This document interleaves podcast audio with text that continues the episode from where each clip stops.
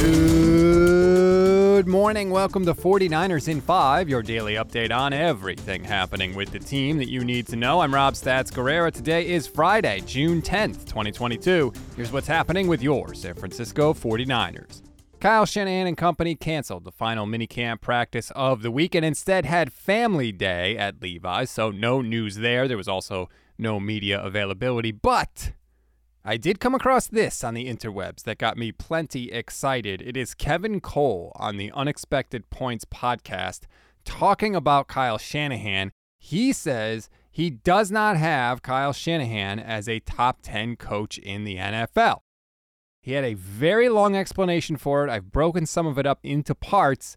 Let's get to part one. I feel like coaching is extremely difficult to to judge we hear a lot of things about the brilliance of certain coaches like Shanahan versus others, how they can affect things, how players love these certain things. But again, a lot of these takes that we have for what they're doing, we don't really have a great gauge on how to value those things, how they are reflected on the on the field. We'd have a much better way of gauging teams, you know, if they're going for a fourth down or not, maybe their pass run ratios, how they're doing things in free agency and the draft, and how they're affecting the front office. And I would say on all of those things that we can measure pretty well, he's just bad. You know, he's eh, borderline awful when it comes to the front office and his effect of what's going on there. I mean, I don't need to get a like a laundry list of things here, but there have been various signings. There have been taking guys off of the board, putting them back on the board. There have been trading up for guys who never end up getting used. And then even this last draft, we saw this fiasco where I'm not really sure they actually wanted Trey Lance or not. And even when they talked about the reason for trading these draft picks and then moving up, it sounded like it was more of an injury concern when it came to someone like Jimmy Garoppolo than necessarily needing to upgrade the play. Although a lot of people have said that Shanahan realized that. I, I, don't know if he really did. And I think there's, you know, who knows what would end up happening if, if they had those those picks now. Okay, so there is a lot to unpack here. There's no doubt that there have been some swings and misses, for sure. Pierre Garcon's deal was bad. Kwon Alexander's deal was bad. Joe Williams getting drafted when he was off the draft board entirely is bad. Trading up for Trey Sermon and then not using him at all is bad, no doubt about it. My pushback there would be every coach with any kind of GM power has those misses. They're inevitable. Has Kyle Shanahan had more of those misses than most? Maybe. I don't know. I don't keep track of everybody else's misses as closely as I do with the 49ers. I would also say that I agree with Kevin that Kyle is far, far, far too conservative on fourth downs. I've always banged on him for that since he took over in 2017, and I will continue to do it until he adapts.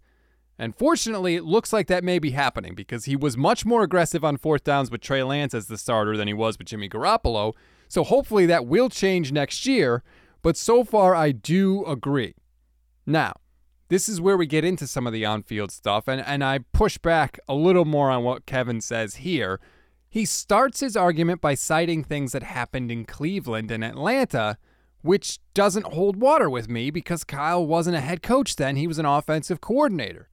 Here's the portion of Cole's answer where he gets into the 49ers stuff. Going forward to what's happened with the 49ers, he hasn't been successful except for in 20, you know, he's had Garoppolo there in 2019 and 2021. But even then, the last three seasons, the 49ers have had a top 10 ish sort of defense in their defensive efficiency, and their offensive efficiency has plummeted as being bottom 10 when Garoppolo hasn't been there, and then jump back up when Jimmy G has been there. So I, I guess I just incorporate all of these different things. I'm not comfortable saying that he gives you such a certainty of offensive efficiency as a play caller that I can look past the other clear negatives that I see for Shanahan. So he's not going to be a guy that I would lean into if I were building a team. Hold on. Once Kyle Shanahan becomes a head coach, you can't then hold the strength of the defense against him. It counts in his favor because he hires the defensive coordinators and helps pick the defensive players. So that all goes into the stew, right? When you're talking about a head coach, being able to attract high quality coaches to come and work with you is an asset that's part of the job. It's not a liability. So that point doesn't hold up with me. And ultimately, my response to Kevin Cole would be this even if you count all of those misses against Shanahan, even if you accept essentially the argument that Kevin Cole is making, what does Kyle Shanahan do in spite of all of that, in spite of those misses, in spite of being too conservative, all that stuff? Because what I would point to is he's made two conference title games in the last three years and a Super Bowl. There's only one other coach in the entire NFL that can say he's done the same thing, and that's Andy Reid. So I think that's pretty good, and I get it. Some of the early years with Kyle were shaky, no doubt about it. And when Garoppolo wasn't there, they didn't win a lot of games. But I still think two conference title games in the past three years is pretty good. I think the 49ers have one of the top rosters in the entire NFL. I think it's definitely top 10, maybe top five, you could argue, depending but he gets credit for that, right? If you're dinging him for the draft misses, then you got to praise him for the overall state of the roster, which he had to completely rebuild coming in in 2017. So I, think that Cole's a little off here. I really do.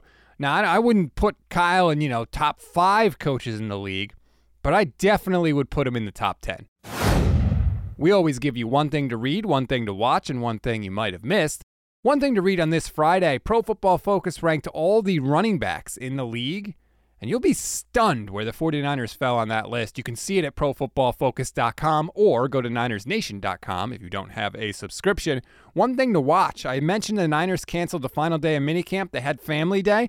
There's a video floating around of the food setup that the Niners had there. And let me tell you, it is awesome. You can see it at NN Podcasts on Twitter. If you're not following, this is the high quality content that you need to follow. You need it in your life. Do it. Do it now. One thing you may have missed DK Metcalf staying away from the Seahawks because he doesn't have a new contract yet. Pete Carroll said, quote, These are crucial weeks to get something done. We'll see what happens. Ain't that a shame? That's a wrap on today's 49ers in 5. Please rate, review, and follow the Niners Nation Podcast Network. Enjoy your Friday and your weekend, everybody. I'm Rob Stats Guerrera. We'll talk on Monday.